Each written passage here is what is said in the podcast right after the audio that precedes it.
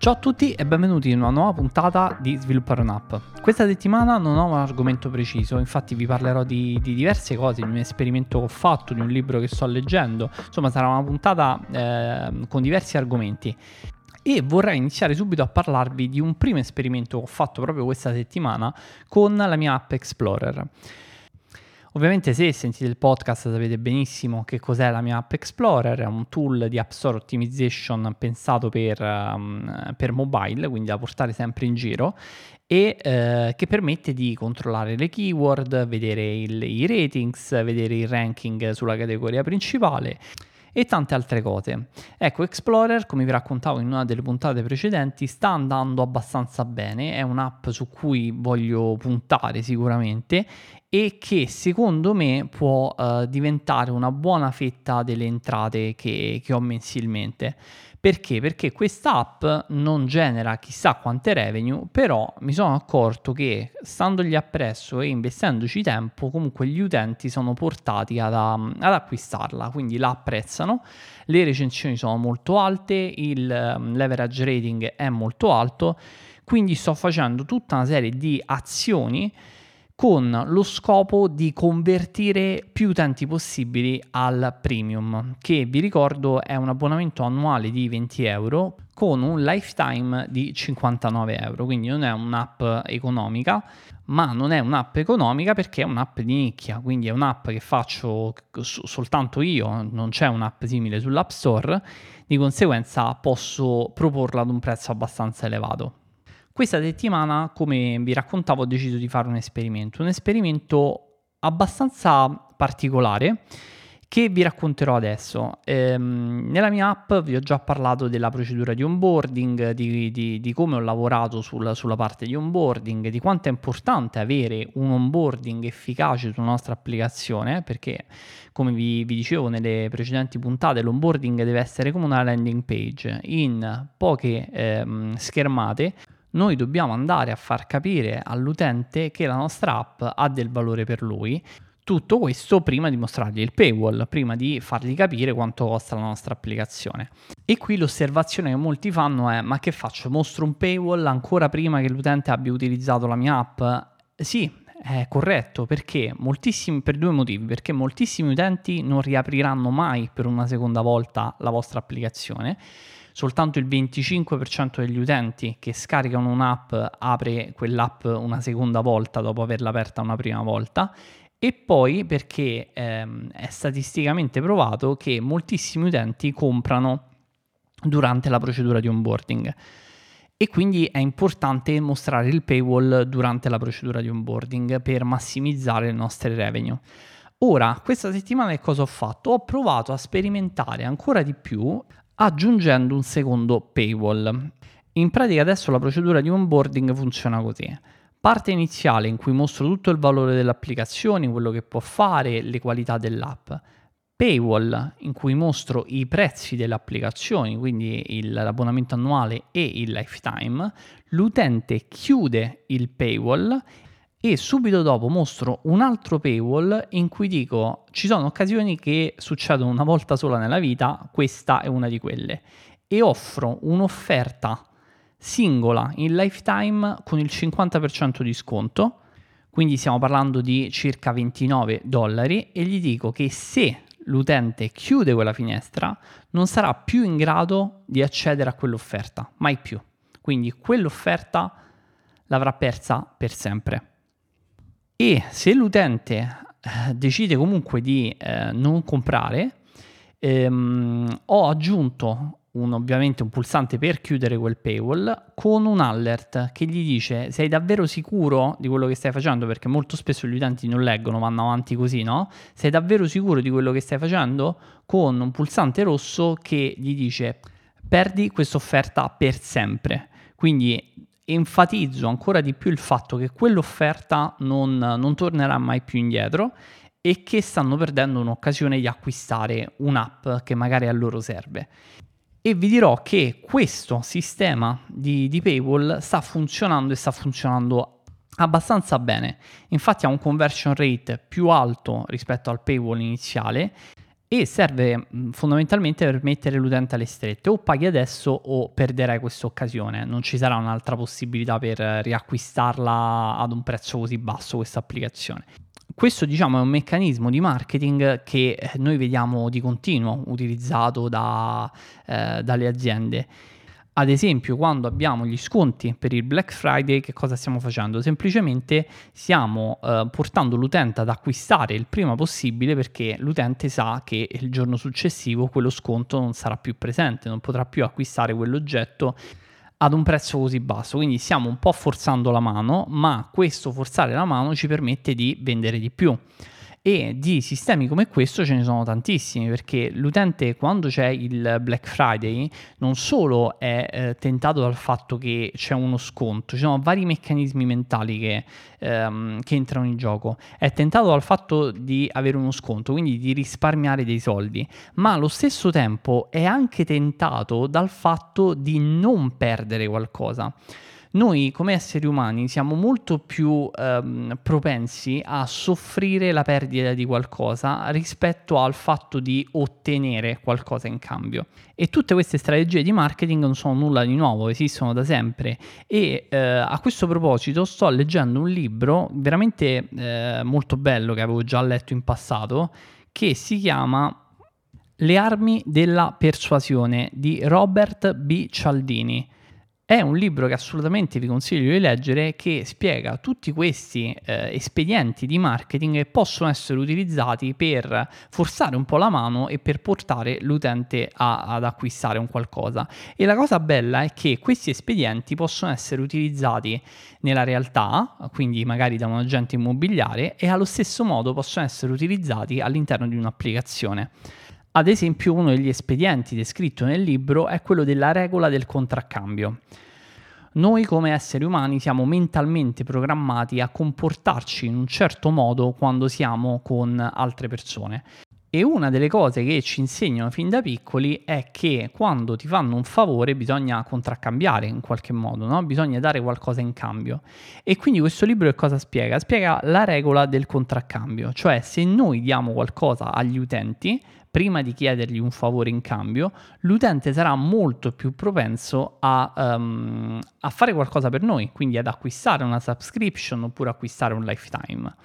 Nella mia app Explorer questa regola come la applico? La applico uh, nell'onboarding. Infatti prima esattamente prima del, um, del, paywall, io praticamente mostro una schermata in cui chiedo l'email dell'utente e gli eh, dico che se vuole ricevere un libro gratuito deve solo inserire l'email e io poi glielo manderò tramite email. Ovviamente gli manderò anche una sequenza di mail, sconti, eccetera, eccetera, per cercare di eh, poi eh, riuscirlo a portare anche su Astro. Però il senso di, quel, di quella schermata qual è? Ti sto dando qualcosa, ti sto dando qualcosa di valore gratuitamente, senza chiederti nulla in cambio. E poi nella schermata successiva, quando l'utente vede il paywall, dice ok, io ho già avuto qualcosa. Ora, questa strategia funziona e non funziona. Sto cercando di adattarla e di migliorarla il più possibile. Per quale motivo? Perché ovviamente questa strategia funziona benissimo se, eh, ad esempio, quando siamo faccia a faccia con una persona, noi eh, gli diamo qualcosa gratuitamente e poi quella persona è propensa a, a magari restituirci un favore no? nell'immediato. E eh, nel libro questo è bello perché spiega uh, degli esempi scientifici che hanno uh, constatato e confermato questa, questa, cosa che vi sto dicendo. Quindi magari andate a leggere poi il libro se volete fare un approfondimento. E nell'app funziona un po' meno perché? Per quale motivo? Perché l'utente sta col cellulare in mano è abituato a ricevere questa tipologia di, mh, di, offerte, quindi gli do un libro per catturare l'email e quindi quello che pensa l'utente è ok, gli ho dato la mia email in cambio di quel libro e non ha un, un'empatia con chi ha scritto il libro. Infatti per rendere questa parte un po' più umana sto pensando di aggiungere delle fotografie, cioè nel senso non solo la copertina del libro ma anche un'immagine dell'autore in cui racconto ciao mi chiamo Matteo, ho scritto questo libro, se ti fa piacere puoi lasciarmi la tua email e te lo invierò tramite email. In questo modo si entra un po' più in empatia con l'utente perché l'utente si rende conto che non ha a che fare con un software scritto da chissà chi in giro per il mondo, ma scritto da una persona che lui ha visto in faccia, sa chi è e che comunque gli ha fatto un dono, comunque gli ha regalato un, un libro. Ecco, questo è un, um, un test che andrò a fare e voglio andare a capire che se mettendo una mia foto durante la procedura di onboarding le persone sono più propense ad, a, a, a scaricare il libro. Secondo me sì, perché si crea un po' più di empatia e allo stesso tempo secondo me saranno anche più propense a lasciare una recensione positiva perché eh, comunque ti hanno visto in faccia, sanno chi sei, sanno che c'è una persona dietro che lavora a quell'applicazione, insomma creare empatia. In questo libro che vi raccontavo poi ci sono tantissimi altri esempi di questo tipo e di strategie, di tecniche che si possono imparare e poi cercare di eh, applicare alle nostre applicazioni. E la cosa interessante è che migliorando alcune piccole cose in un'applicazione possiamo vedere le nostre revenue aumentare notevolmente, anche magari del, del doppio, semplicemente facendo alcuni piccoli accorgimenti. Quindi spesso e volentieri che cosa facciamo? Ci concentriamo sul numero di download, quanti download stanno arrivando, quanti download stanno arrivando, eccetera, eccetera. Questa sembra la metrica più importante. In realtà il numero di download è una metrica che conta veramente veramente poco, si, chiama, si, chiamano addirittura vanity metrics perché sono tutte quelle metriche che non hanno un vero um, valore, cioè quando noi andiamo a leggere quel numero, sì, può darci un'indicazione di come sta andando una campagna marketing, ma non ci dà un'indicazione su come sta andando la nostra app, se la nostra app piace o non piace agli utenti, se la usano, quindi il numero di download è veramente un po' fine a se stesso.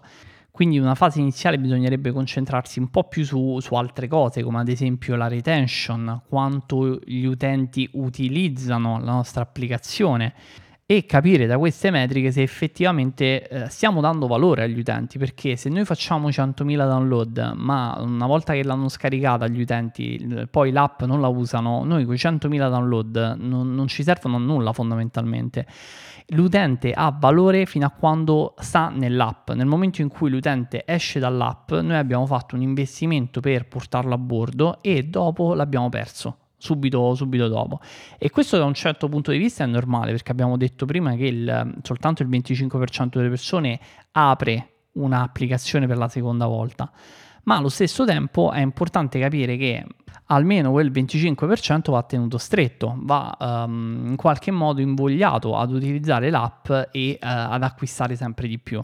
Ad esempio, un modo per invogliare gli utenti a um, utilizzare l'app è semplicemente utilizzando le notifiche push.